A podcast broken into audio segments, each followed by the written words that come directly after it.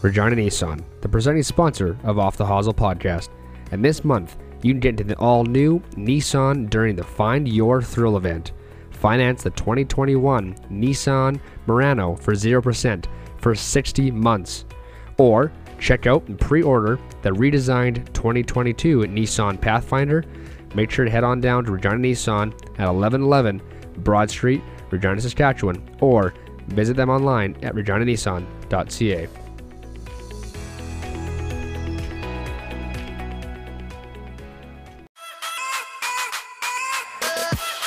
that's four birdies in a row for Drew Kosher to close out the day with a smooth 69, ladies and gentlemen. And would you look at that? Troy Kosher stripes one right down the middle on the wrong fairway. The Reverend can't drive, he can't hit his irons, and he can't putt, but boy, can that guy drink.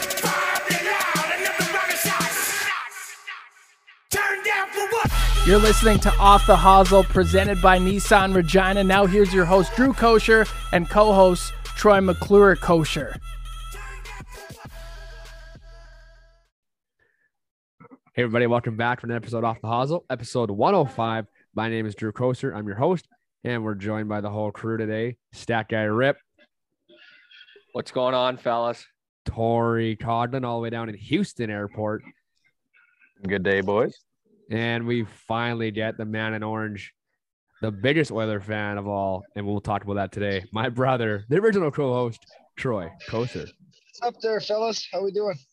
Oh, boys, we got a day today. Yeah. We got a day. We're all good. Um, yeah. Should we rip off the Nissan ad first and then go into it? Yeah. Fire up a Nissan. Fire up a Nissan ad here. We got to mention this a Nissan driven podcast, number one place, get next vehicle, oil change, or any vehicle related needs. Located on 1111 Broad Street in Regina, Saskatchewan. It's time today. Get to switch to drive Nissan. All right, boys, round table. It's been a while. Uh, let's go to Troy. What's going on? Uh, not too much, just at work, as you can tell by my bright, flashy clothes. Boys gave me a few minutes to chit chat with you guys. You forgot to plug divots, eh? Oh yeah, Divots. I was there. I was there this past week. Me and Oh, the missus. How was it? Heard you lost. Uh, she beat she beat me because I used your shitty fucking Titleist blades that I couldn't hit. My old club. Uh, didn't have a driver. Didn't have a three wood. Had to use Jill's putter. Yeah, good times. Anyways, divots indoor golf. 68-23 Rochdale. Oh boy, Check 'em Troy. Stay hot. Yeah, check. They uh, they're, they're they've been busy actually. It was quite busy. We went Tuesday morning, uh, ten o'clock I think. It was pack house. So, uh, food was great. Golf sucked, but uh, as soon All as uh, excuses aside, Mikey, though, you had a good time. Yeah, as soon as Mikey gets us fitted here for our new tailor TaylorMades, uh, life's gonna be a lot better. So, Yeah, Mikey. What what do you get to eat, night. Troy? uh, I went with the nachos. Oh, nachos nice in a choice. pil- nachos in a pilsner. It was Oh, quite boy. funny actually. You're probably wearing Order- that orange coat while you're eating it too. No, I wasn't actually. I had my uh, purple Macho Man shirt on, but Hey, I, I love the old Tuesday 10 a.m. pill. Yeah. Well, the funny thing is, the waitress comes around, anything to drink. Started with a coffee, 10 o'clock, 10:45, eh? Ah, throw me a pill. Jill looks Yeah. at me. She's like, "It's quarter to 11." I'm like, "We're golfing, aren't we?" She just shook her head. So yeah, Valid point. That is a valid point. Okay, so Troy's caught up. He's been golfing. He's I hope that was a can of the dry. Um yeah. Oh, Dr. Pepper. Nice. Ah, not quite as good as the Black Gato, but that'll do. no. Uh yeah, we need our clubs. You know, I talked to Mike the other day, boys. February, it sounds like we're getting our fitting done. So I can't wait because the TaylorMade driver looks disgusting. Dirty. Um, The as, Bri- as car- Brian Yano carbon says, wood. disgusting. yeah. Disgusting. Carbon wood. Carbon wood. Uh, Troy, I noticed you're wearing an Eagles hat. I They're don't getting- want to talk about it because I just left, I left the lunchroom and it was 14 fucking nothing, seven yards in. Uh, Oh no. Jalen Well- Hurts is not a quarterback. You, you don't have wanna- to talk about it. I'll talk about it for you. They're getting it's 17 zip now. How are Yeah. you? If if you want to be a running back, be a running back. You can't be both. I, I went through three years with them, so I know the program. Yeah, he's brutal. Sorry to hear about Bama, buddy. That was a good game though. Up yeah, it the was a, it was a great game. Jill's still waiting for a hoodie, by the way. Yeah, I need to send it. Check the game notes, bud. All right, Tori, what's up with you? I know you're, you're in the airport here. Uh, what's up? Yeah, just heading back uh, kind of had a weird week. I got sent to Georgia, and I thought I was going to be there for three weeks, and then Wednesday night they pulled me, and now I'm going uh, back to California. So, boom, Man, man, your life sucks. Yeah. Living in those sweet places. Yeah. dude. It, I and living promise in you, the it's, states I was in the I'm in the shittiest parts of both states, so doesn't it's matter. not as I was not at border right Augusta now, and, you're in a good and spot. Torrey Pines. True. I haven't been on in a couple of weeks, and I saw Tori. You were back in the homeland here during that minus fifty. How was that? Yeah, it was deadly actually. But, Like we weren't. I think the coldest it got when I was there was like minus 28 or something like that. So it wasn't too bad. The first three days were like minus 10. Quit So it was whining, Tori. nice. Great weather. What's that? I say quit whining, Tori. I'm not whining. I'm Who's saying it was crying nice. beside you. Oh yeah, that's my Totally. other. Yeah, that's Uh, me. Tell her to shut it down. Uh, it's a, it's a baby goat. All right, Turner. Let's go to you. What's up with you? What's going on? Uh, nothing. Just finished a weekend of playing hockey. Had to deal with some more mouth problems, but here we are, still talking. Don't have a lisp right now. Oh, there it is. Nice, But- go- Oh. nice goal by the way. Thank you. Went viral on Twitter. Yeah, I think I had like 118 views. That a boy. yeah, that's that's viral. Four point week for the kid though. Yep. I know, I know. I'm watching. Suck it, suck it, Babs. Yeah. Yeah, we we split with one of the best teams in the country with fucking nine forwards. Not even. Did you did you chirp him? No. 'Cause I was too busy having blood in my mouth. Hey, guess who Did you cut ask, his lip did you open? ask him for an autograph? No. I tried to fire a No. puck at him. Guess who cut his lip open, Troy? Uh, who? Wyatt. Wyatt Johnson. Hey, pitchfork me, the cocksucker. Oh, he's playing U of S. Yeah. Yeah, it's last year. Yep. Oh, I didn't know that. Yep. Okay. Huh. What about you there, host? Big week for the boys in Burgundy. Four point week for the Storm. Hot. Uh, bait out safe game tonight. That's about it. That's about it, boys. Just keep trying to find guests and uh, keep this thing going. Right, right. Speaking of guests, though, last week 104 was Tim Peel. Uh, Troy, you weren't on it, but everyone's thoughts. If you listen to Troy, uh, Turner, Tory, thoughts on Tim Peel. Legend. That was. I, th- I think that was one of my favorite shows so far. Yeah, he was legit. Absolutely. I, I can agree with that. You have a chance to listen, Troy, or no? No, but I got a lot of feedback from actually a few guys at work here that listened to it. They all said it was really good. I I have a hard time listening to our podcast. I'm sorry. It's just I I talk to you guys daily basis, so I don't want to hear voices when I'm at work. You know what I mean? So don't Yeah, take no, that the wrong sure. way. Appreciate it. Thanks. I'm taking it the wrong way. No, you're not. Okay. I'm, I'm Um, upset. Turner doesn't have his computer today, but we'll get to the golf in a second here. But we got to bring up the hot topic and the elephant in the room. I rewatched the game from last night. I didn't watch it. Obviously, we were too busy winning. um, the Oilers. Oh, we're gonna get to Troy probably third. Maybe he'll probably jump in at some point here. But boys, where are we at with this one? You should go to me first. Okay, well, let's go right to Troy. Let's go right to him. What are you thinking? They're Where, where your junk. head at? I haven't seen an Oilers game in two weeks because of COVID. Last night, pretty pumped up. Oh, we're playing the 30th place team, Ottawa. Should get an easy win here, right? So I go to bed because I had to be up at four o'clock this morning. The Oilers are up 3 1 going into the third period. I fall asleep, two points, right? I wake up at four o'clock this morning. Trending on Twitter is Oilers, McDavid, Kassian. I'm like, oh, they didn't play that good, what I watched. Click on it. I'm like, are you fucking kidding me? Six five loss or six four loss, five goals in the third period. And I then I don't know if you guys got a chance to watch McDavid's post game. He he he looks broken, disheveled. And I've said it before on the show. I'm gonna say it again. They don't make playoffs this year. He's asking for a trade in the offseason. He he he he looks like he wants out of there. Something is definitely going wrong in that dressing room. It's got I don't be know kind of. I don't know kind, I don't know what kind of captain he is, to be honest, because we don't see what's going Yeah. on in the locker room. Um, everyone's calling for Tippett's head. I don't think it's Brad Tippett. The Oilers have gone through how many coaches in the last 10 years? Kenny Holland. Okay. Yeah. What have I said since day one? Need to Goaltending. Goaltending. Yeah. Defense. Bottom six have to do something. It's so frustrating that they're uh, two nine and two. I think their last uh, thirteen, if my math's right. Well, they've only scored first 10 times this year, which is incredible when you have two of the best players in the world. again, I, I- can't. you say don't win many games. I, I didn't see the, the last parts of the game because I fell asleep. But I mean, you guys obviously watched it. Like, what, what the hell happened? Ah, you know, you, they did a little complacent. I mean, from what I watched, it would just look like, okay, we're here, we're here, and then we're going to find a way, and they didn't find a way. But like I said, when you don't, when you only score the first goal ten times out of what did they play this year in the NHL? How many games they played? Edmonton's played 35. Out of thirty-five games, it's hard to win hockey games when you're always chasing. I find it hard too. When I coach, it's it's it's deflating. It's hard. But it's not just that, Drew. It's the fact that yeah, okay, you're down one nothing. A lot of the times. Yeah. It's the second and the third. It's the first or the second goal that shouldn't be goals. Yeah, They no, should exactly. be saved. These goalies giving the puck away. I don't care who it is. If it's Smith or that uh Mako. what's the, that Mako's junk. Skinner. Koskinen. Yeah. Yeah. You can't be coughing up the puck like that. Last night, uh Skinner gave up that one, you know. Uh I mean Calgary's not doing any better either. No, The No, beautiful thing, Battle of Alberta's coming up soon, so somebody's got to fucking win. the you know? only thing, it, it it's just weird because Edmonton was what one in the division, and now Yeah. they're like barely in the playoffs. They're not even in the playoffs. So like like what? Neither is Calgary.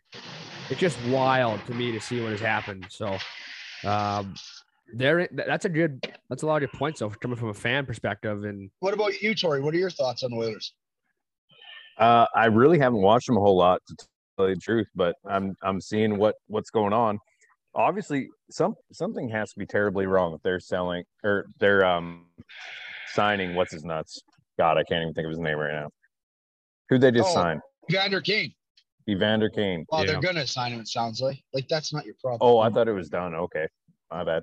It, it hasn't been officially one. announced yet. Gotcha. But I, I, that's all I can say. Something's obviously terribly wrong going on there because they, have too much talent. They yeah. need to figure it out because they have they do have talent. Um, yeah, that's wasting away though. It's too bad. It's it's too bad, honestly. Connor just celebrated his 25th birthday. No, the 30th. I said Yeah. Connor just celebrated his twenty fifth birthday. Like you're wasting away Yeah. his years where when Crosby was twenty five, he's winning Stanley Cups, Yeah, right? Yeah, Crosby but had Malkin. yeah. Then you look at guys like Steve Yzerman though too. He didn't win his first cup till he was like thirty though. So but- Different different brand of hockey though when you're going back from 1997 to 2022. True. 2022. yeah, that's fair. But let's Turner, go to the your flip side of the page. I, I want to ask you guys about the Panthers. Holy shit. Yeah, Wagon, sick. fuck, they're so good. Another nine spot last night. Yeah. They thanks. they score and not just like one or two. They score in bunches. I was listening to a game and they they I don't know five years ago, ten years ago. You go into Florida, you go into Tampa. It's like oh okay, we're hopefully getting four points or three and four or get a split. Now you got to play Florida and then you got to play Tampa. Fuck me, those Yeah. are two heavy teams. Yeah, they're good. That, that's a rough little uh, swing there when you get that roadie. Yeah, absolutely. Turner thoughts? Anything? Oilers, Thoughts? Leafs? I Where you at? Oilers are junk. I watched uh Leafs Vegas. Hey, the. Turner, Sup? scooch into the screen a bit there, eh? so all the people can see you. There you are. Okay. No one can see me. This is just audio, Troy. Yeah. Oh, Anyhow. fuck. It's okay, buddy. Don't worry about it. here I I was. I got all dressed. I got all dressed up for this. We can keep our resident man rocket off off off camera right now. Yeah. well, uh, I watched. Yeah, so I watched the Leafs Vegas game, and the, like these two teams were nasty. Yeah. How Um, sick was that goal? The St. Louis game last night. Oh yeah, yeah, yeah, yeah. The one where he was getting ragdolled in the corner, went around the back of the net, put it back to the other uh, the other guy, put it in top shelf. Yeah, that was That nice. that one, and then the winner from the tight angle. He was like on Oh, the goal line. They're Didn't see that one. big win for the Leafs. Uh-oh. Oh Oh, Tori, is that your flight? no, I'm Oh. C thirty three, big boy. Okay. Good boy. Check the game notes. Uh, okay. Golf. Turner, do you, do you have any stats here for us? Golf was uh, on this week. What was on? The Sony? Yeah, Sony Open. I did. I don't have any stats right in front of me, but I remember seeing. I got you uh, covered. I'd like Oh, the yeah. top amateur in the world was tied for fifth. What was it after after Friday or after Saturday? Wow. Yeah. That's legendary. We got going into today, boys. We got Henley at 18, Matsuyama at 16, and then Canadian Svensson Canadian. T T3 at dash 14. tied with uh, a bunch of guys. But how about Cooch? He's like 50 years old. I don't know how old he is. Maybe 45. Still just plowing away. Dark. It's so rich still. Oh yeah, you think? so rich. It's the Yeah. Skechers. Skechers. I It like must that. be. Yeah. What about Kevin Na? I, I saw on Friday. I was at work here too, but man, he was just making putt after putt after. What did he shoot? And he 59? bodied someone on Twitter He's- too.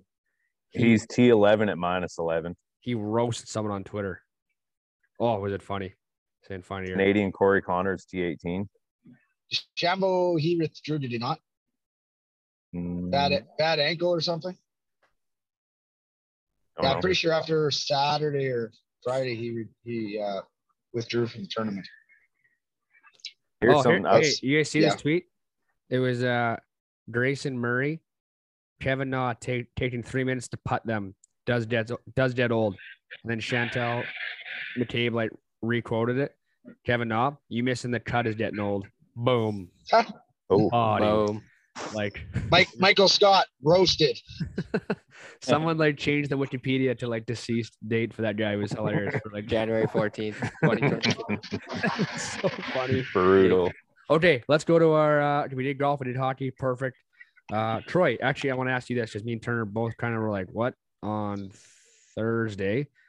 MLB delay, training day, delay, or Lockout. lockout?" They're on, they're on a lockout, and it ain't getting done anytime soon.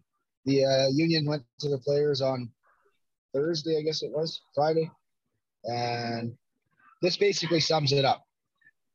Reporter asked one of the players that was at the meetings, "What's the difference between a hundred million and a hundred and fifty million dollar contract?" Sorry. That's okay. What's the difference between a hundred million dollar contract and a hundred and fifty million dollar contract when it's life changing money already? And all the players said to the reporter was, "Don't you got a calculator?" That sums up how the meetings are going. It's all Yeah. about money. Yeah, Their their spring training will not be on time. Uh, pitchers and catchers report here February February seventh, I believe. Uh, it ain't happening. This is going to be a long drawn out process. oh Highly really? doubt opening day starts in April when it's supposed to. So Wow. Hopefully they're sucks going for all to us ball fans. Yeah, What's that? I'm going down to LA in May, and the week that we're We're- there, the Dodgers play Phillies, so that better be going.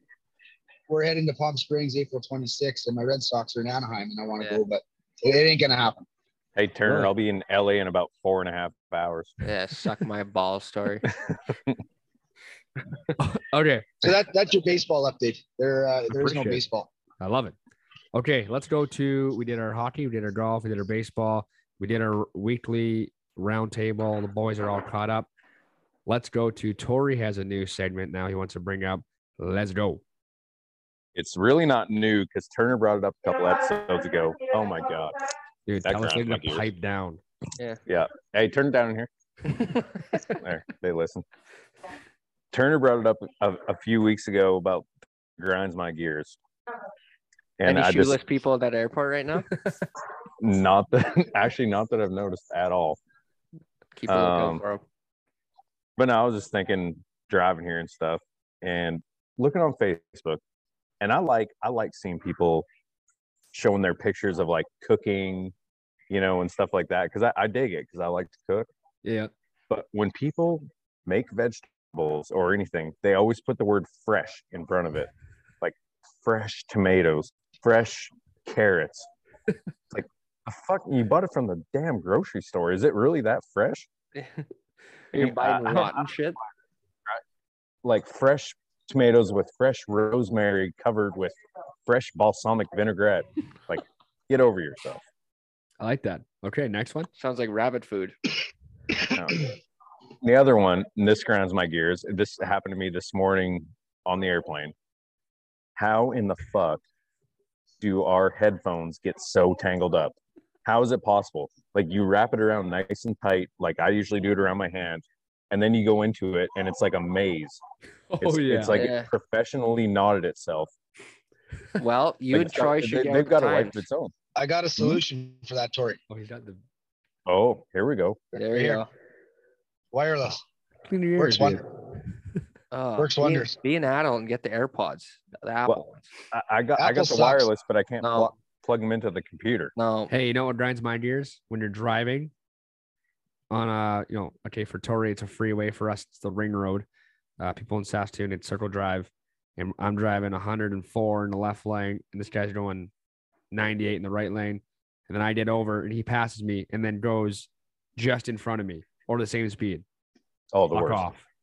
like either go or back off. You know, piss me. off. Absolutely. Anyhow, Hundred percent. Do I get one now? absolutely.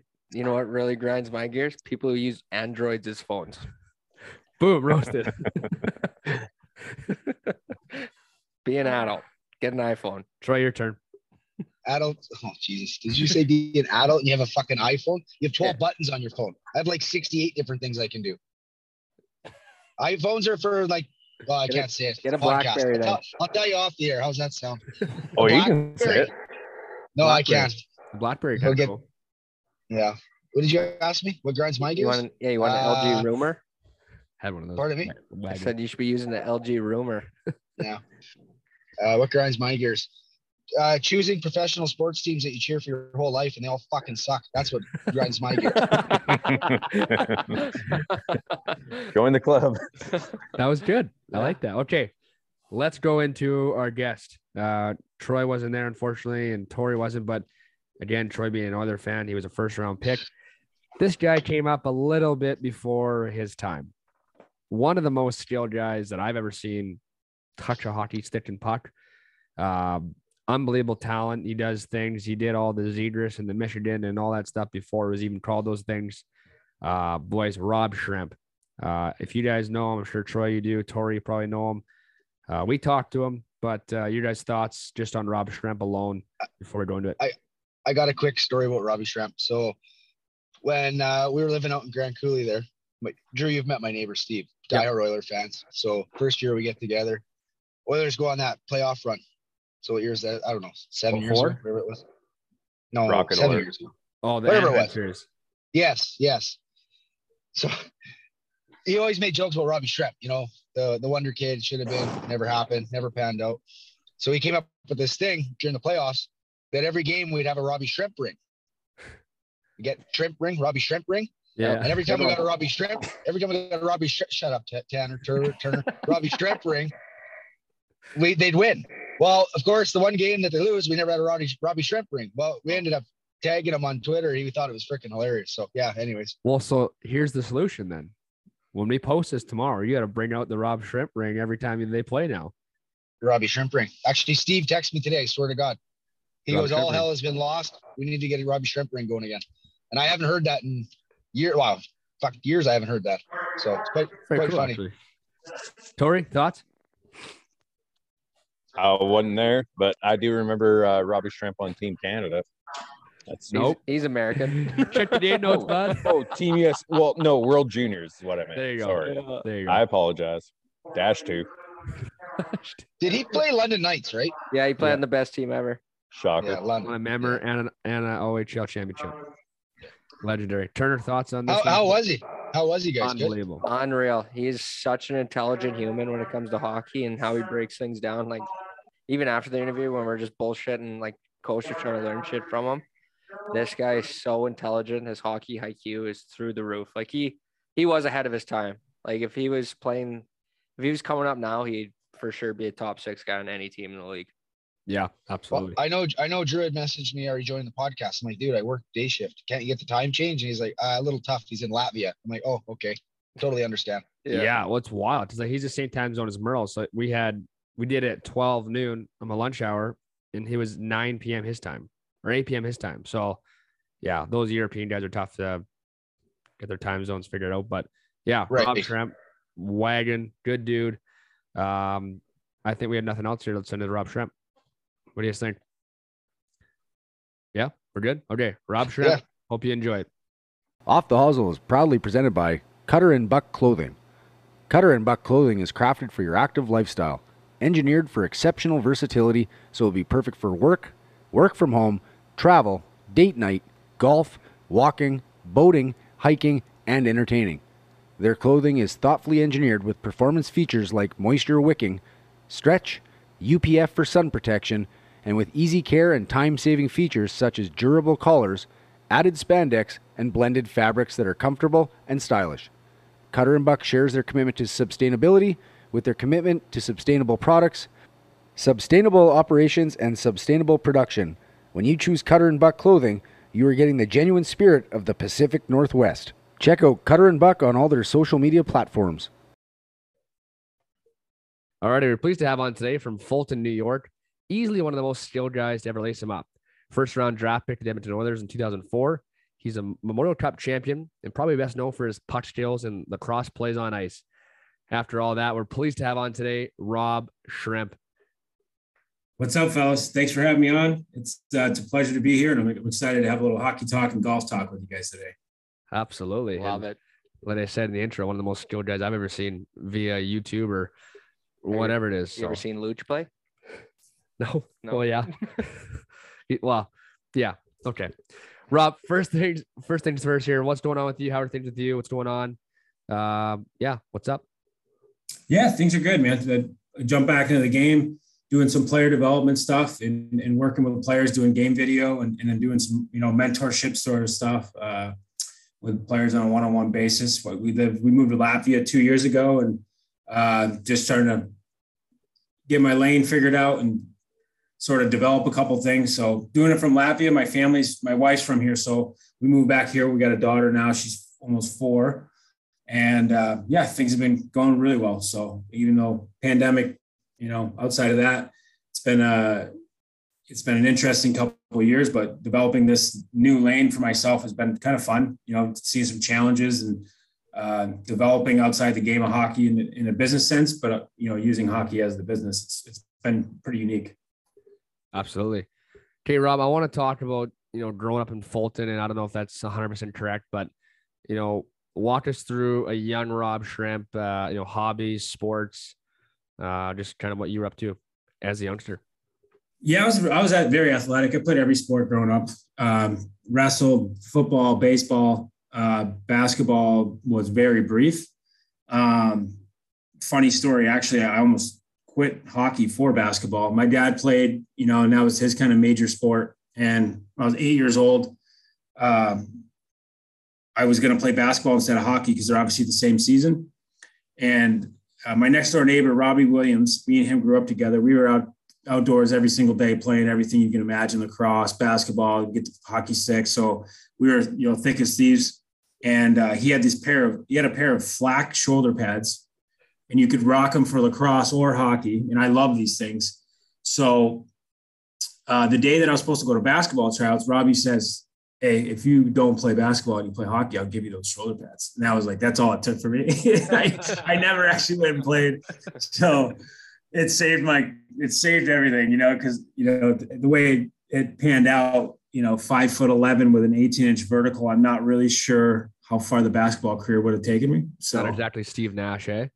Yeah, no. so I think I made the right route, and Robbie helped me get back on track. So Yeah. Robbie Williams is, is uh, I got a lot to thank to Robbie Williams.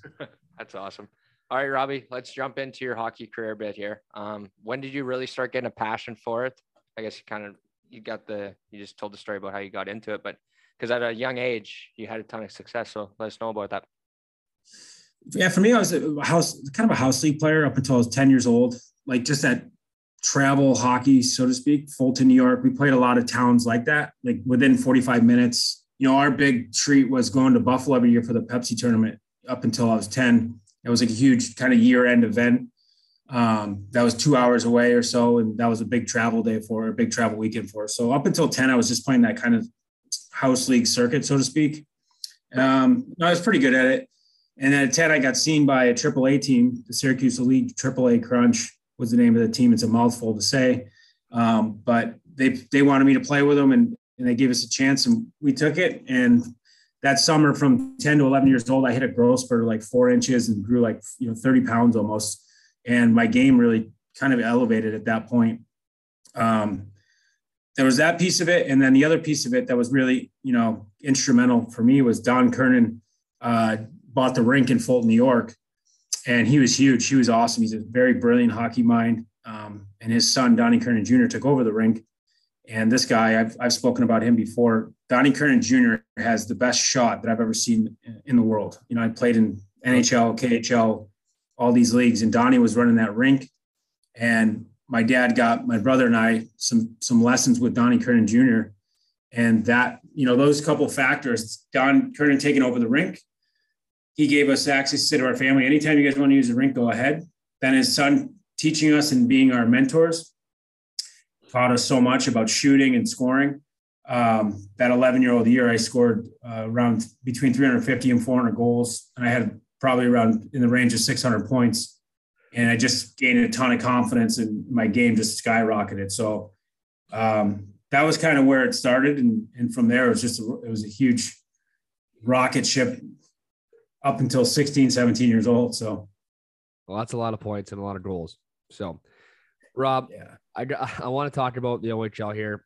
Um, you started with Mississauga, then got moved to London. I don't know if there's any money on the table there getting you over there, but walk us through. You, you won Rookie of the Year, dominated it uh, in Mississauga. You found success right away. You know, walk us through your first year junior. First year at OHL was tough for me, honestly. I, I played tier two the year before and when I was 14. Uh, so 14, 15, I was playing tier two. I, I had really good success ton of points and was playing well and dominating. And yeah, I would say I was dominating the games. And then I got to the OHL, and was, that was my first real uh, eye opener and challenge as far as that because I couldn't. That level was, I mean, yeah, 85 birth year, which was one year older than me, was pretty stacked. You know, Jeff Carter, Mike Richards, even on my own team, Patrick O'Sullivan. Um, wow. It was a very good league. So Don Kernan was my mentor growing up, and he always told me, um, listen, Rob, every year that you change or every time you go into a new league, it's going to take you 10 games to adjust. And that didn't really have a factor on me going in. Like tier two, my first uh, my first game in tier two at 14, I had a hat trick. And I followed up my first like 10 games, I had like 25 points. So I'm like, Sounds this hard. would go either way, I guess. um, but that's the first time it hit me was OHL. It was a challenge. You know, I came in, I was doing okay point wise, but I'd never been snuffed like that. My first 10 games, I didn't get a goal. I didn't have one goal, but I still had, tw- I had 13 assists or something like that. I was never used to that. I always had goals and, and kind of balanced with assists. But yeah. so took me a minute to realize the league and trying to find the patterns and find the, um, you know, find the flow of the game at that level. And then once I got my feet wet and, and started after that 10 games, really it was it landed true. Like from game 10 on, I really did well and had success and started taking over games. And then it was some, you know, some nights Patty O'Sullivan would take over a game. The next night it would be my night. So we kind of had that pretty cool balance that way. Yeah, no um, yeah. So that first year was fun. It was, you know, moving away from home. It was different and um, different surroundings, different settings. But you know, the one thing I was very grateful for was the people that were there with the, the Ludzik family. Steve Ludzik was my coach. And he was awesome. He's like a second father to me and uh, treated treated me very well. And I had a ton of respect for him. He taught me some hard lessons too. I showed up to training camp that year. I had no idea about off ice training. I never, for me, it was always just I got as much ice time as I could, and that was my training. Yeah. Um, showed up for fitness testing at like 18% body fat, and he was like, "Yeah, no." like, so um, yeah, that was part of the that was part of the struggle too. To be honest, I was a bit overweight. So ten games, it was you know ten, uh, 10 games in the season got us to about let's say like mid October, maybe almost November. And then once I kind of Ludsy told me he's like, you're going to get in shape. You're going to I'm making you get in shape. If you don't get in shape, you're not going to play. And once you do, you're going to see the results. And sure enough, when I dropped my body fat, my weight came down. I started feeling lighter on the ice, started having success, could move around you know, these defensemen at the OHL level are just, you know, a couple notches better than that tier two. So you got to be agile, you got to be fast. And yeah, uh, just started, the success started to come. So that's what really, for me, bought me a lot of respect for Ludsy because his, his advice was very accurate and it was, it, I could see that it was helping me. So um, it was awesome. Nice. Rip, really remember there. What's up? The member. Yeah, the member. Um, all right, let's go back. Let's go into the London Knights like and their program here. Um, Wagon. It, yeah, as everyone knows, it's a dominant program. Um, what's the mentality that guys come in there with, and like, what makes that program so success- successful? Uh, the Hunters have, I mean, have amazing, uh, amazing experience in the game. Um, Mark Hunter won a Stanley Cup. Dale played 20 years and played like an absolute warrior.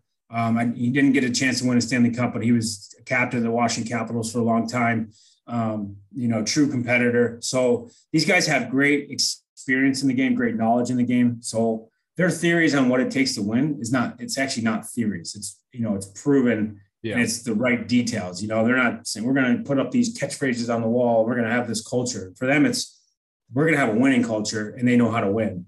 So, as a player, that's a lot of fun. You know, it's it's a ton of fun to win. It is. That's what we all want to do. And the fact of the matter is, is Dale can also develop players as well. He can teach guys. You know, the power play is always clicking at 25 to 30 percent every single year. It seems.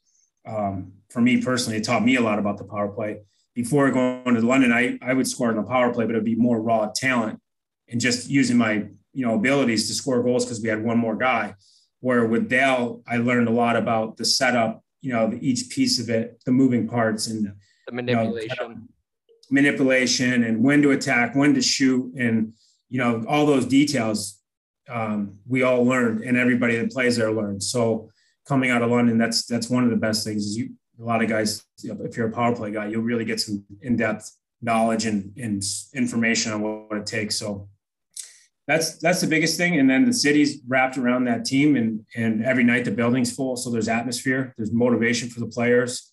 Um, it's not hard to get up and go when you got that that kind of setup, 9100, and they're loud and they're excited. What's that? Easton College there too. And then and then you, yeah. Well, I don't know about these times. I know in our times we really enjoyed that Western Oh, Road. still the same way. yeah. so, I mean, that's the other part of it. As young young dudes and your teams, and uh, you know, you got that after the after the show, after show. After winning Uh, Friday and Saturday night. Yeah. You know, you Like- I mean, we had Jim Bob Rays. It was cowboy. It was a you know country night on Sunday. So there, there was so much fun there. We had a blast. And for us as a group, that especially that Mem Cup year, we did it all together. We won to get, you know, we won on the ice together. We we hung out and enjoyed the city of London together. We rolled together as a group. It's like a brotherhood. So it, it was, you know, it was amazing. It was such a good time.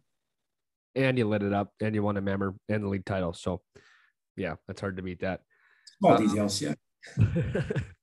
Rob, I wanna I think I, am probably wrong on this. Was it 20th overall? In the 04? Twenty fifth in the draft, first uh, first round, twenty fifth overall. So in the 04 draft, walk us through that day. You had drafted to the Oilers. You know what? I mean, I don't know. We love this stuff. Obviously, like talking to guys that get drafted, and you know, we've had guys that have been like supposed to go in the first, and they don't go to the fifth, and they're sweating and they're changing suits. Walk us through the day. Um, you know what it meant to you and your family.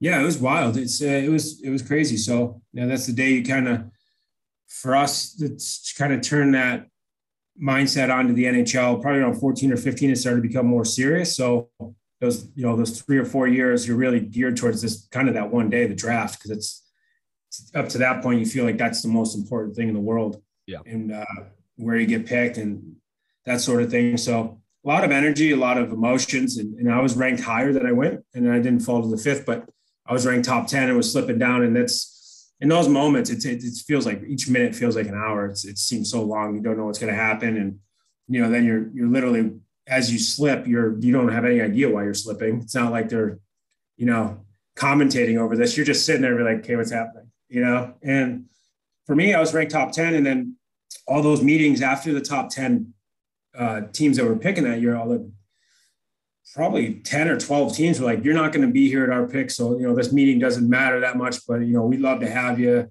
So after the 10 top 10, so it's like each time that I remember the meetings with the people like, yeah, they're going to give me, and then they don't. And then, so it's like this roller coaster and it's funny to laugh now, but when you're sitting in it, dude, it's a pressure cooker. And you're kind of like, what the, you know, what's, what is it? What's happening? So, Yeah. and to top it off, I had the NHL camera they were sitting like two stairs down with the camera on me. Kind of, it, it was like the whole time until I got picked, and I was mic'd up, and I was like, "That's even worse." You know, it's like, get this out of here. I don't want to. I Give don't want Just breathing, Uh, waiting for it. yeah. So once we got picked, I had I had a ton of people down there. We had 125 people, friends and family that came down. Um, a lot of people drove down. My my uh, aunts and uncles brought their motorhome down. So it was a it was a big celebration, a big roar once I got picked. And Where was the uh, draft? Sorry, Rob. Raleigh, North Carolina. Okay, cool, awesome. Yeah, it's not cold there. No, Yeah. We went hot in that rink then in the summer. Yeah. Yeah. So that was it was good to get over and having all those people there. There a lot of people that were along for the whole ride. You know, some of my youth hockey buddies when Yeah. playing together, 11 years old, their families were down there. It was really cool. So uh, once that stress kind of got over and finally got picked, it was it was we celebrated, and enjoyed enjoyed what just happened, and uh, we're happy to get kind of get to our first steps to the show. Awesome. All right. So you you mentioned earlier how like um, it takes ten games to adjust to the next level. Let's talk about your pro your pro life in North America. How how do you feel like that? How it went, and uh, what was the big adjustment for you? Yeah, my first year was in the minors, and that was it was the same thing. I struggled out of the gate. Yep. Uh, didn't kept. I mean, I came off a really big point season in London, and thought I was going to carry that over and just dominate the A, and it didn't happen that way. So, you know, it's there's those variables. You go to a new league, is there's a ton of different things. It's all new players, right? Um, new systems, different types of players, especially when we, uh, when you're in the minors. That year, we had half of Edmonton and half was Pittsburgh Penguins. So it wasn't even the same organization. It was two totally different organizations. Wow. And they draft differently in one, you know what I mean? Like one's on the East Eastern Conference, one's in the Western Conference. It's different types of players. So um, it was tough in the beginning because I didn't have a skilled guy to kind of partner up with. So it, in that conference, when we were there in Wilkes-Barre, it was like Hershey, Norfolk, Bridgeport. There, it was like a uh, Philadelphia Phantoms it was it was a big kind of physical conference. It was meat. I mean, we had four or five tough guys on our team. Every team had four or five tough guys. Yeah. And our team played this crash and bang type of style. And you think about where I came from the year before in London, we had we had like a 40% power play. And we had myself 40, 145 points, David Bolland 130 points, Dylan 100 uh, over 100 points, Sergei Kostitsyn around 100 points. So I had a lot of guys to kind of play that skill game with. And then I didn't have that. So it was a struggle for 10, 15 games, maybe even more there. It was probably about 15 games it took me to adjust to that sort of um, style and, and, everything. And then the big thing for me, my rookie year was uh, around December, Edmonton had traded for Robert Nilsson. I think I think it was right around then, right around maybe I might be off in the time frame, but whenever it was, we got Robert Nilsson, who's one of the most skilled guys I've ever played with in my life. He was nasty. And once he came over, we clicked like that, and my I started to get points. I mean, the first 15 games, 20 games, I probably had like seven to 10 points. You know, I wasn't putting up. Yeah. So from that point on, I wound up being a, you know, we wound up being a point a game. And it got you know, pretty good totals. My first year, I think it was 53 points in 60 something games and kind of salvaged the season. So I was, it was good. It was a good learning experience and, and seeing what pro was going to be like in some regard. Um, opened my eyes a little bit and you know, good adjustment period. So after the after the NHL and you know the American League, you went overseas, and your talent wasn't put to a halt by any means. You had some great numbers over there. Walk us through your time, you know, playing over in Europe, because I mean, there's guys like yourself and you know Nigel Dawes, who's a king over there. Um, you you guys found success, and is that because the game's just a little different than it is in the NHL, the American League? I mean, just walk us through uh, the time playing in Europe.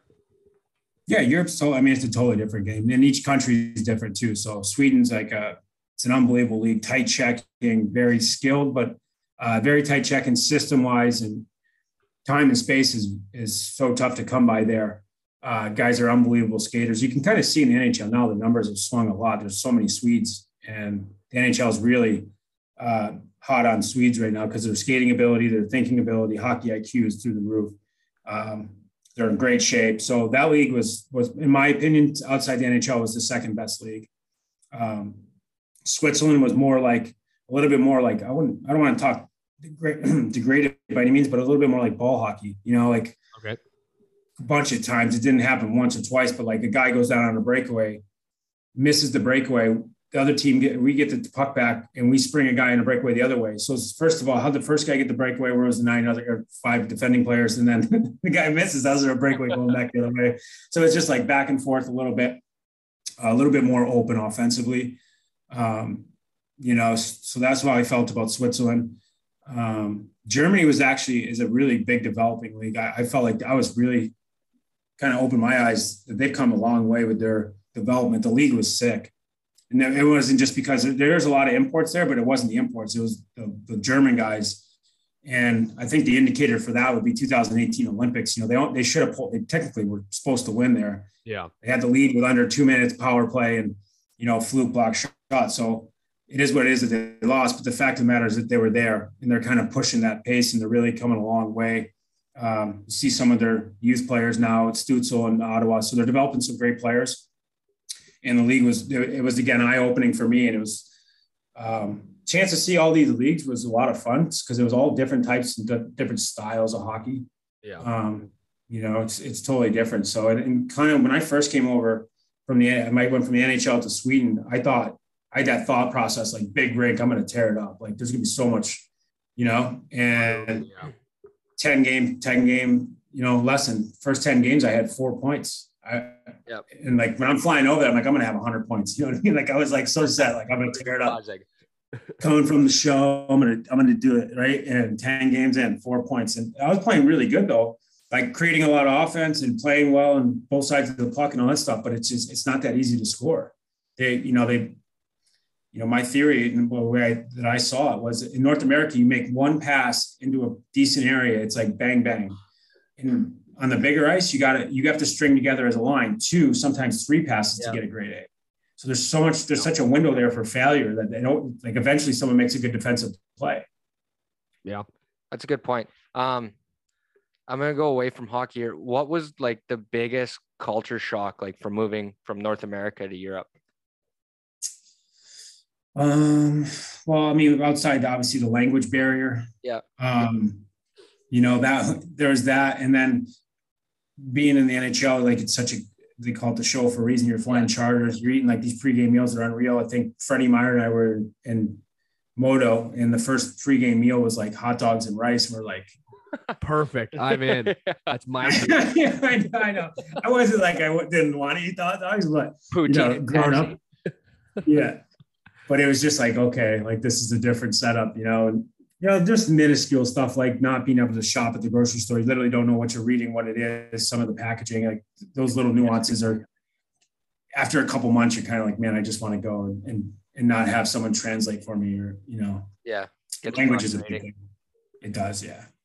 Rob, I want to ask a question here. And I mean, you got to walk me through this because you were doing, they call it the Michigan now. I, I used to call it the Crosby. You lift it up on your blade and I've seen videos of you doing this like on a three on two. Like this must fuck up D man. Like they're probably like, what's this guy doing? The three on two, you're picking it up and you're throwing it on net. Like you obviously you must have been a big cross player. I'm assuming where you were younger, but you know when did that?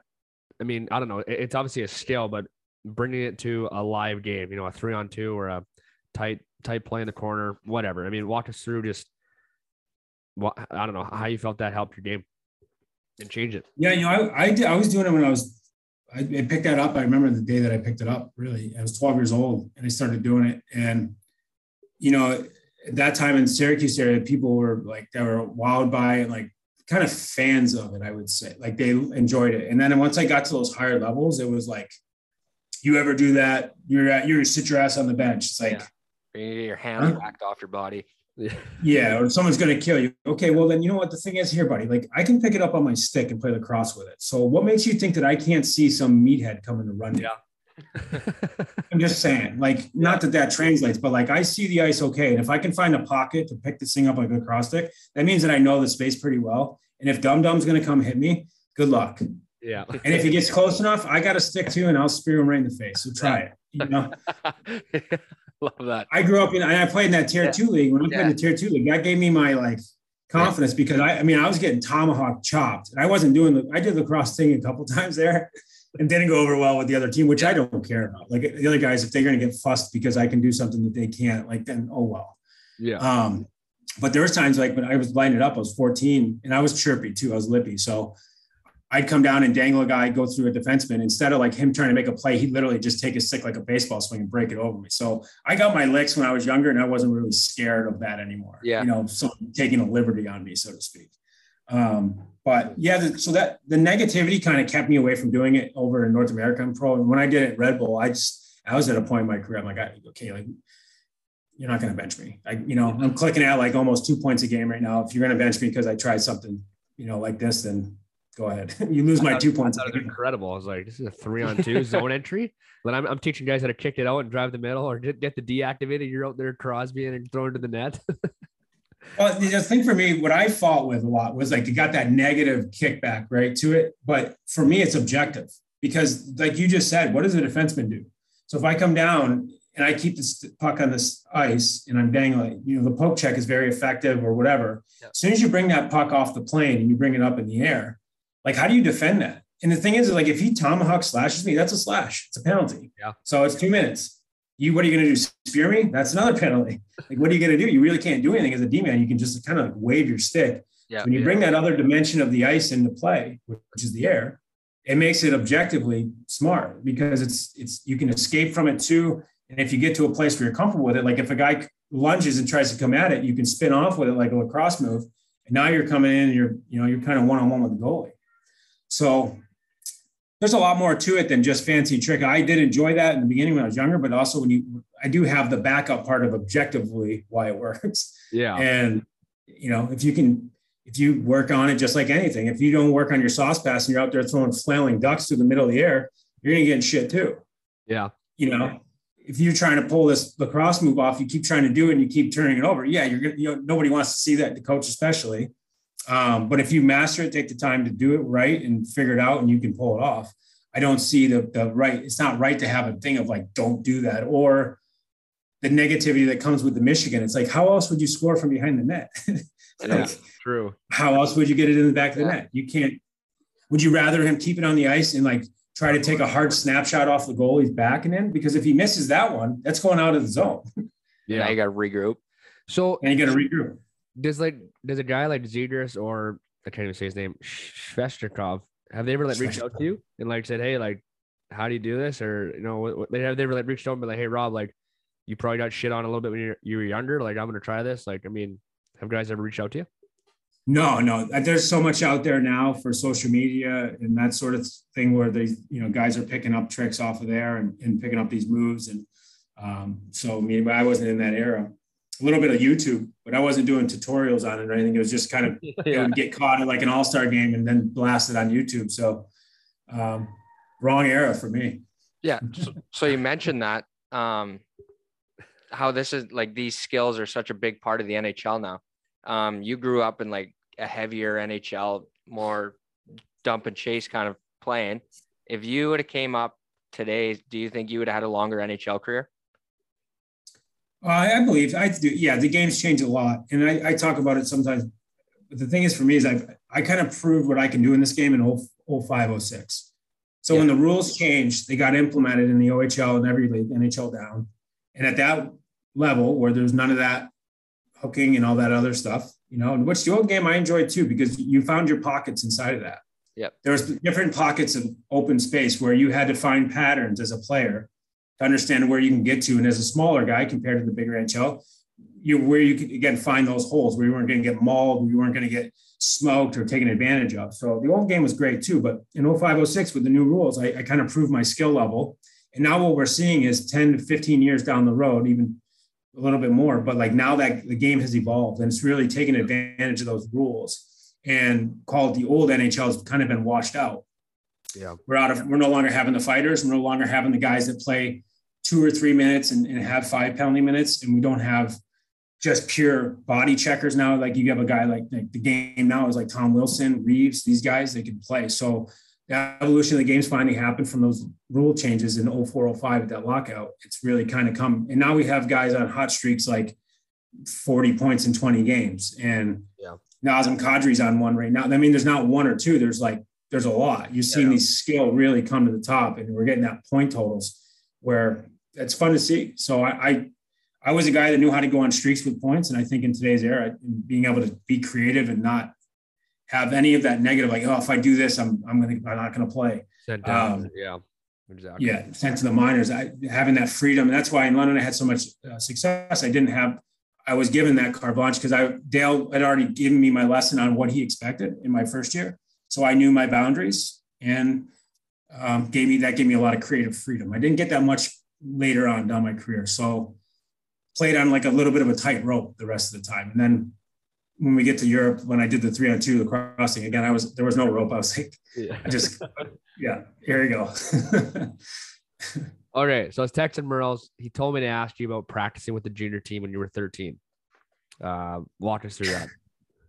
Yeah, no, I, I got it. That was a great opportunity. Actually, those uh, Don Kernan owned junior team, Syracuse Junior Crunch, and out of Syracuse, and they played in the Ontario Provincial. At that time, it was the Metro League. Uh, I think it was called the yeah, it was called the Metro. So I, I used to go out there and with those guys, and that's part of it. Donnie Kernan, his son, taught me how to shoot, and then Don would bring me out with the juniors all the time. And a lot of time he'd set me up with the goalies. And Don was a guy that used to go through a lot of goalies. Like at training camp, he would have like 15 to 20 goalies come try out. Wow. And Heavy. a lot of times Don would bring me out and say, I was 12, 13 at the time. And he'd be like to the goalie, like, he's going to shoot on you.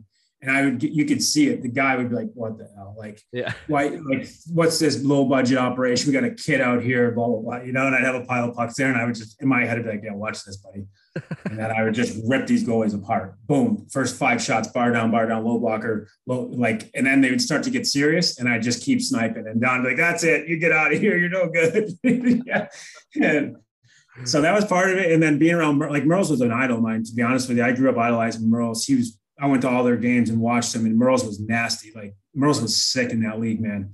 Um, he was going to college, so he wore a bird cage, and that's in that Metro League. It's a tough league, right? Like all the other Canadian teams are half shields. Yeah. Merles, I remember wearing. He's wearing these Bauer Air 90s with tongues out, this bird cage Jofa hanging off his face, your big mop, yeah. And and uh, no, I, I, he tore it up, and I idolized him. And and those guys were great for me as far as hockey, uh, to to kind of be able to go out on the ice with that level. And you know, there's a lot of days out on those practices. I got in the drills. I was it's tough to say from my own perspective, but I was one of the best players outside of Merles on the ice. Yeah. Yeah. So, he was Merles than me.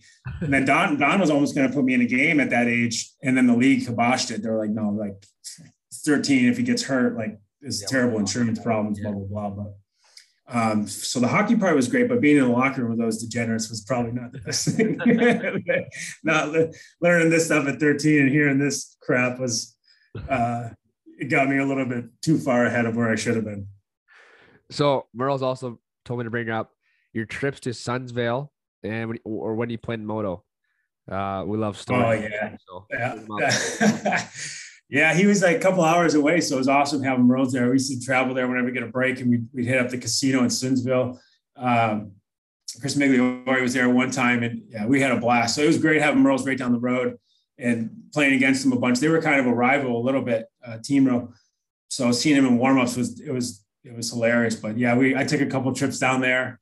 Uh, one trip I was I kind of missed my my ride back for two days, so I extended for two days.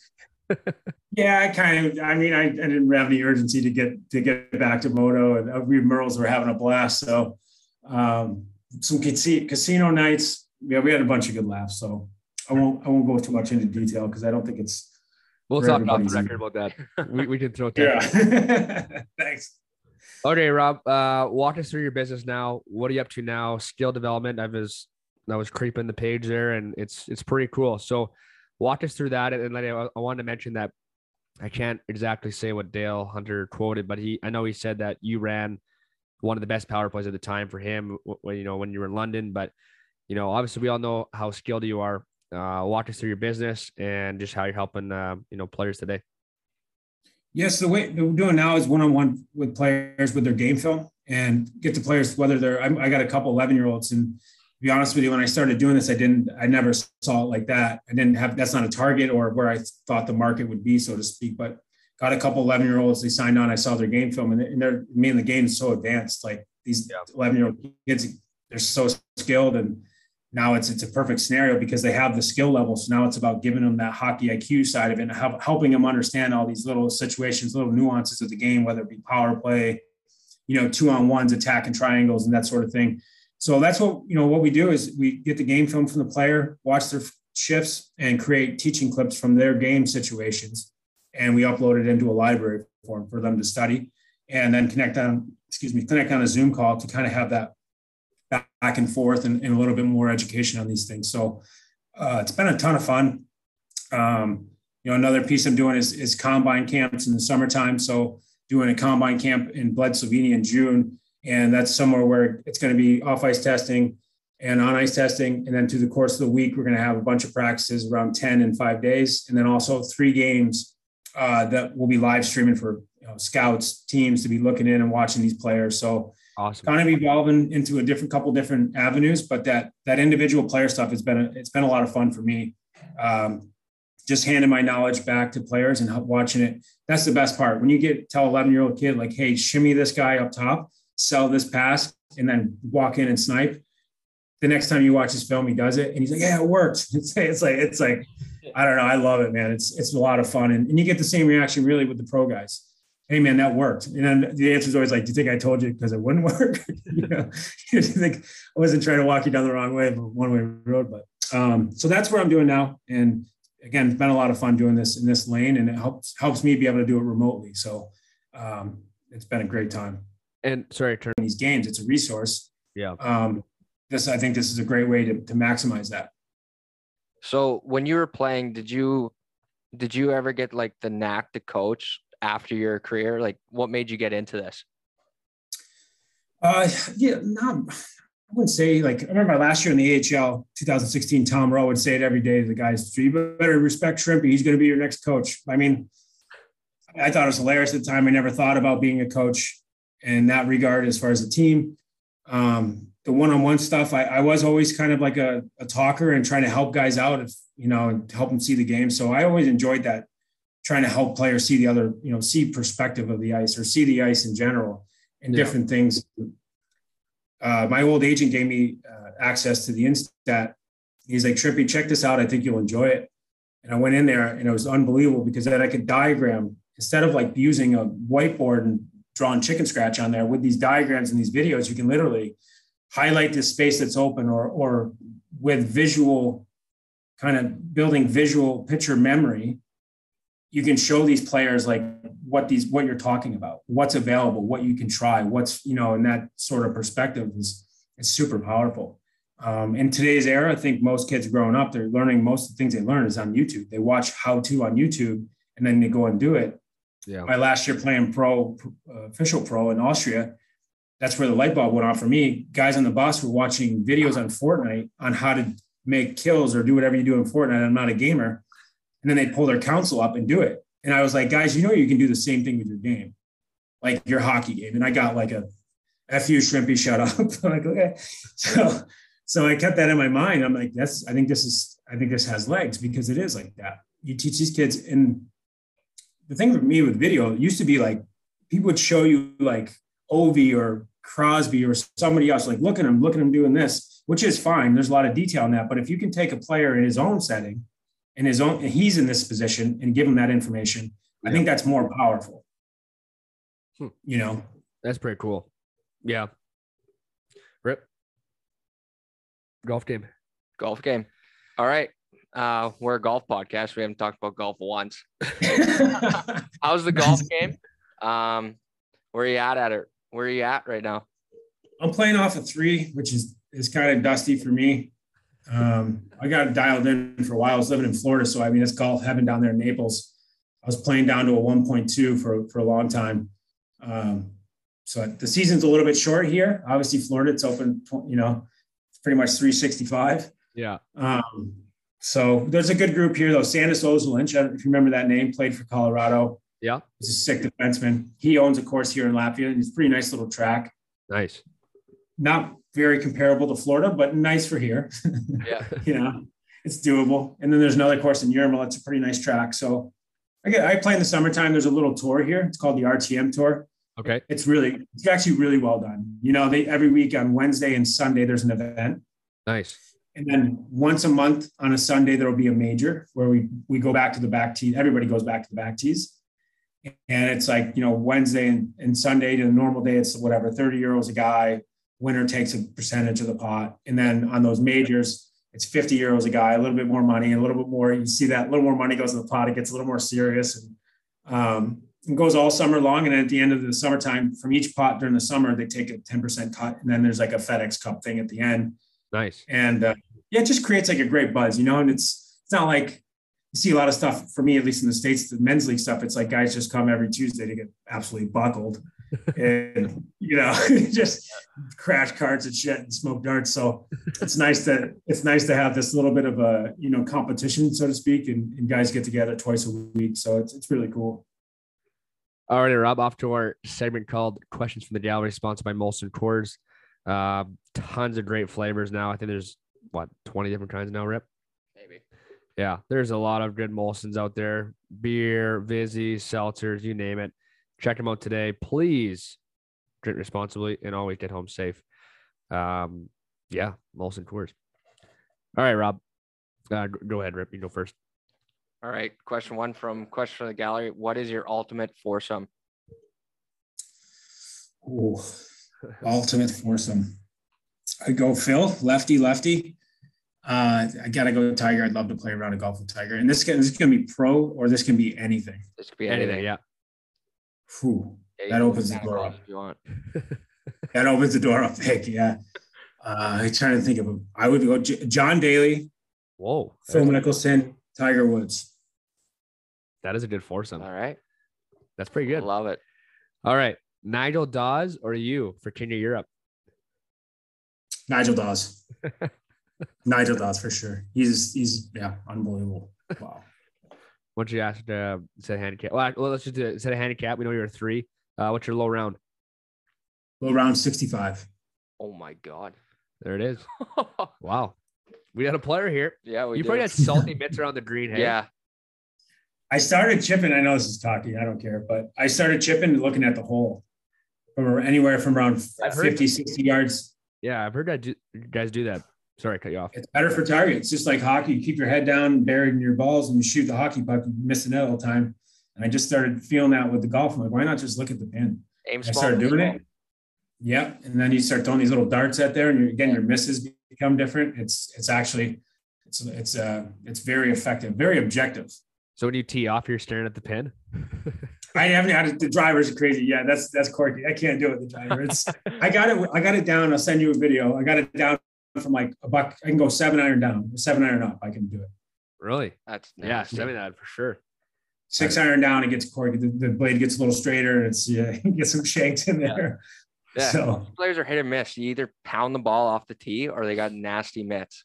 Yeah. yeah, Like Mike Sillinger from Regina, he's he's got the silkiest mitts. He doesn't need his fucking horn tooted anymore, but No, he'll tell his you. mitts on the course, he'll tell you now. His mitts on the course are unbelievable. Yeah. All right. Um, what is your favorite beverage after round after a round? Favorite beverage? Well, now that I'm over here, there's this beer called Valmiermuiža. That'd be my beer. Yep. And then if I'm going to a cocktail, it'd be a vodka Sprite, ice cold vodka Sprite, bunch of ice. Love it. Oh, you and I have something in common. Go to bar drink. And I did the mission yesterday in morning skate. So we're, it now, Rob. It's same, perfect. same, yeah. same, same, but different. Yeah. Uh, okay. Why the Lindstrom curve? I started off with the McGinnis, and that was on the Sherwood 5030 Featherlights that I used to rock. And then I found uh, Easton's Easton came out with a Focus Flex blade, and the Lindstrom curve came with that. So transferred from that uh, wood to that kind of the same ish. Like the McGinnis had that round, almost square toe. Yeah. And I like that square toe feature. And uh, yeah, I stuck with it ever since. I, I put a little cork on it now these days. I put a like a Ryan O'Reilly. Yeah. Yeah. Yeah. I have that same thing on mine, and I got that from uh, Andrew Ladd. I was down in Atlanta playing with him, and one day he's just screwing around. He's like, "Hey, you mind if I fuck with one of your sticks?" I'm like, "Yeah, go ahead." And he torched it, and he took the toe on it with one of those whatever the tools, and bent the toe on it, and it was money. It's actually my last goal on the show was against Henrik Lundqvist, and that was a week after Ladder put that in there. If you see this goal, it's an absolute snipe, and this puck was stuck in that toe. And that's what it does when you bend that toe over. The puck stays in your sweet spot the whole time, and it never leaves combined with that Lindstrom heel, that's deadly, man. See, I have like that same little O'Reilly curver now on, on one of my sticks, but now I get them all from him. But the ones that I have from a buddy of mine that was drafted to D- Detroit gave it to me, and I tried it. And this thing was like almost like I don't know, it's like a hook at the end, right? So then Yeah. I had a hard time keeping it low. Now I figured it out now, but like, yeah, that little toe is just nasty. Sweet. You know, top titty real quick. You must just get a boner from like all the little toys you can do with your stick now, like all the variations you can have on your blade and flex and stuff like that, eh? Yeah, it's it's crazy, man. It's I mean the game's evolved all over Yeah. the place, and the technology, you know, because in the beginning, like we were torching them and doing that. And I when I went to Red Bull, my first time in Red Bull, I started doing it. I went back to that curve, but I was doing it with the torch, and I would torch it, and we didn't have the NHL tools. Like we were, I was using a door for a while, literally putting the door, closing the door, bending it, so it'd break the fiberglass, and I'd shove it in an ice bucket, and it would keep it it would form it back together and it'd give me like maybe like five to 10 shots with that stick. Those five to 10 shots would be money. Yeah. But after going through like two dozen sticks in two weeks, my trainer was like, what the hell are you doing? He's like, you can't do like you're burning twigs. So yeah. eventually I got my mold made up and you know, now I got that from Bauer. It's actually my custom, my custom make or custom mold. So nice. yeah, there's so much you can do with the twigs and technology is crazy right now. So it's, it's great. So it's evolved a lot. Yeah. Rip. All right. Um, we're since we're talking about evolving, do you do you still wear Graf skates? No, I did evolve. Man, I, I, I had to. It's they were getting. I was wearing those old 703s. Yeah. Uh, the leather ones until where was my last year wearing them? Was it my last year wearing them? What's that? Was it was it New York with the white backing, the drafts? Yeah, I wore them after that. I wore them in Sweden and I wore them in the KHL. And then the next year, yeah, when I went to Switzerland, I changed. I didn't have a Graf rep in Swiss. Yep. They were having a trouble getting my specs. So I'm like, just, I'm like, at that point, I kind of had this feeling that I wasn't getting back to the show. So I, and I don't know if I should say this a lot. I wasn't as particular about my shit as I should be, or did I really care? I was like, just give me some Bauers, like just whatever, just put some new skates in my stall, please. So I I kind of changed like that. I wish they had more reps over there and taking care of me a little bit better. But I love those. I I want to go back to them now. Yeah. I'm trying to get a hold of them again. There's a yeah, company out of London. They're sick, man. Yeah, especially doing this. Yeah, they're they're the best comfort skate for sure. What um but, do you ever wear uh, T blades, Rob? No, never. No, no. I thought maybe you, Jochen Hecht would wear uh, wear some T blades. Those are horrible, man. Those were loud. They were obnoxious. They were awful. Yeah, I I know a guy who he was playing. It was Huey. Yeah, played in the NHL, but when he went over to Europe, the skate like his equipment manager was just shitty at sharpening skates. So he got he put on T blades because he didn't have to sharpen them as much. Yeah, that's it. That's the thing. My first year, my first year in Sweden, I couldn't get in my new pair of skates for like three months because I couldn't get them sharpened. They didn't know how to. Uh, the trainer we had was a great guy.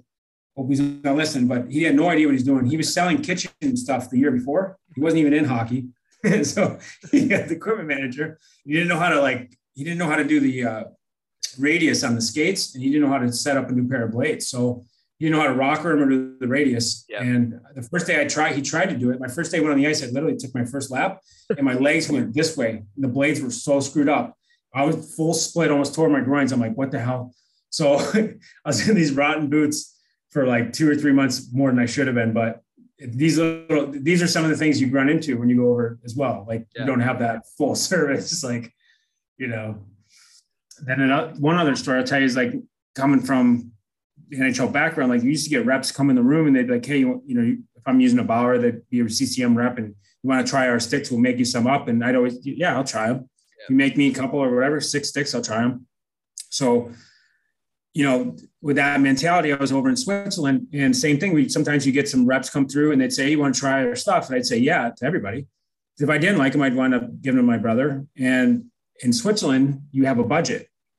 And I did not realize this. So I was saying yes to everybody. I got all these sticks. At the end of the year, I got a $20,000 bu- uh, bill for all those gears that I bought, all those gears that I said yes to, the skates, the gloves, everything I said yes to, I had to pay for. I had no idea that you had to pay for this stuff. Oh, brother. Uh, Tony, any more? No. I have one more for you, Rob. It's uh, we always ask this question: a piece, a piece of advice for a young listener today, listening, whether it's to um, you know be a lawyer, doctor, hockey player, um, you know, just some advice for them.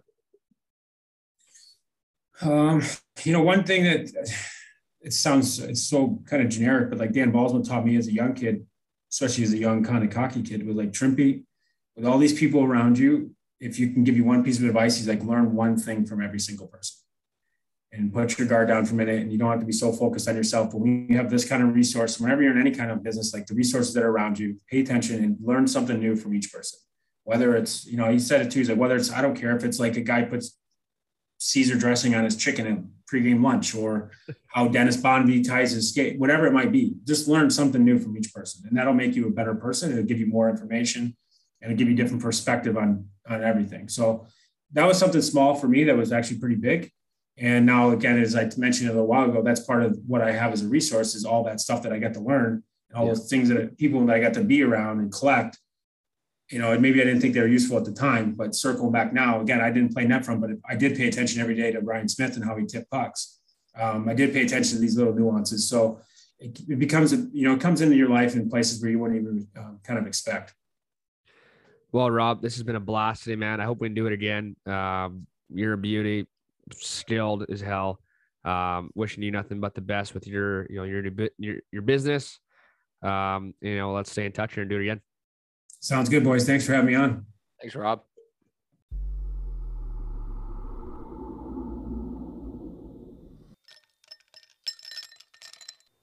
Last Mountain Distillery is a proud sponsor of Off the Hosel podcast.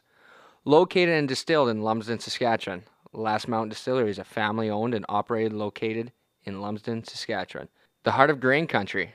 Our success lies in our commitment in producing high quality, handcrafted spirits. Our signature products include Saskatchewan's best selling naturally infused dill pickle vodka, our naturally infused organic cherry whiskey, apple pie moonshine, and more. Our craft distilling process brings out the full flavor of grain and leaves a smooth finish like, unlike any other. Be sure to check them out at any retailer around the province. Nothing better than supporting local and enjoying a taste for all.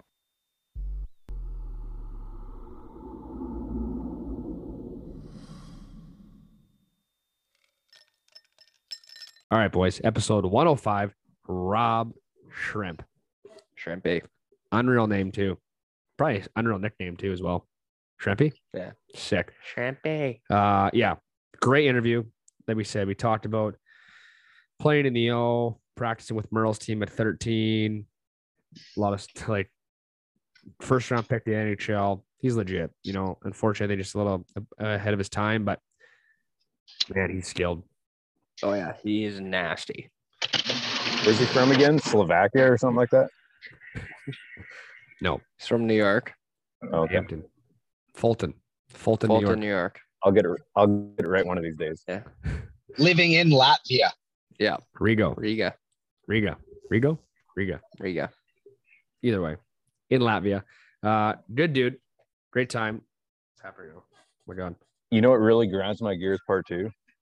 What's up? when people when people are playing their music loud, like on the speaker, walking around the airport.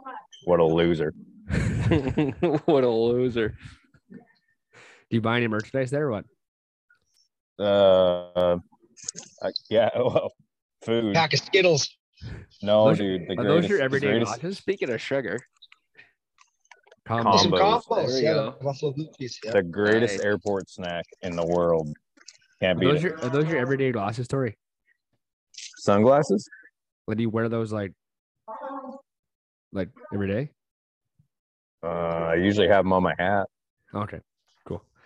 But- Okay. Um, yeah. What else we got here in the recap here, boys? What's uh, what's up this week for y'all? Work. work, playing hockey. I got a good story from this weekend in our hockey. Let's so go. we were extremely understaffed this weekend due to our school's dumb COVID rules. I hope they hear this. Um, so we had nine forwards, and about seven minutes in, our top centerman, Craner, dummies the goalie, splits his chin open, gets a five minute goalie interference. So he's gassed. So the forwards are taking on a little extra ice time than we usually are. And uh, I was playing a ton, and I came in after the second period, and I was shaking, like shaking uncontrollably. So I sent my brother a text and I said, "Go get me a coke." and he's like, "You're kidding?" I'm like, "No, go get me a fucking coke. I need one."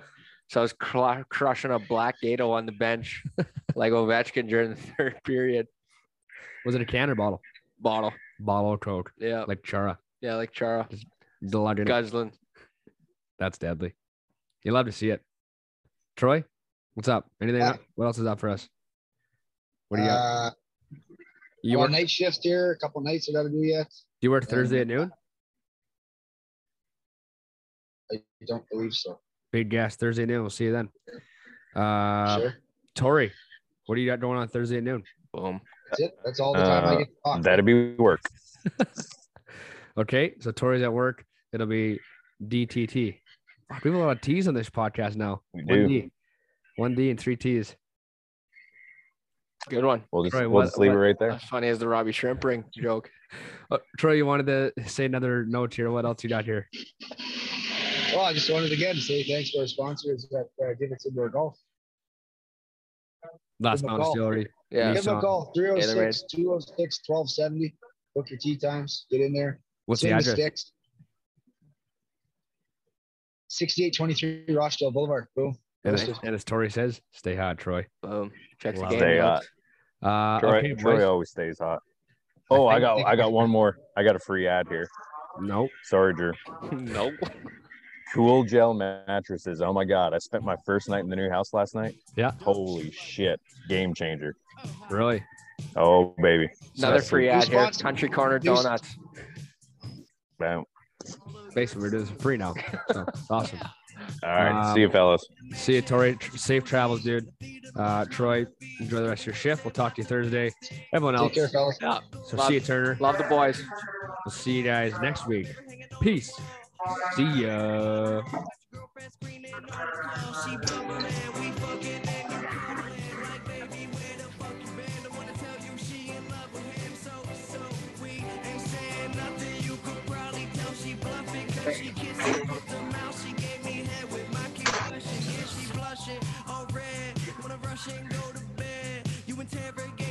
Bitch like you the fed. So she says she in love with a rock star, rock star. Wanna smoke my weed, so she asked me where the tops are, tops are.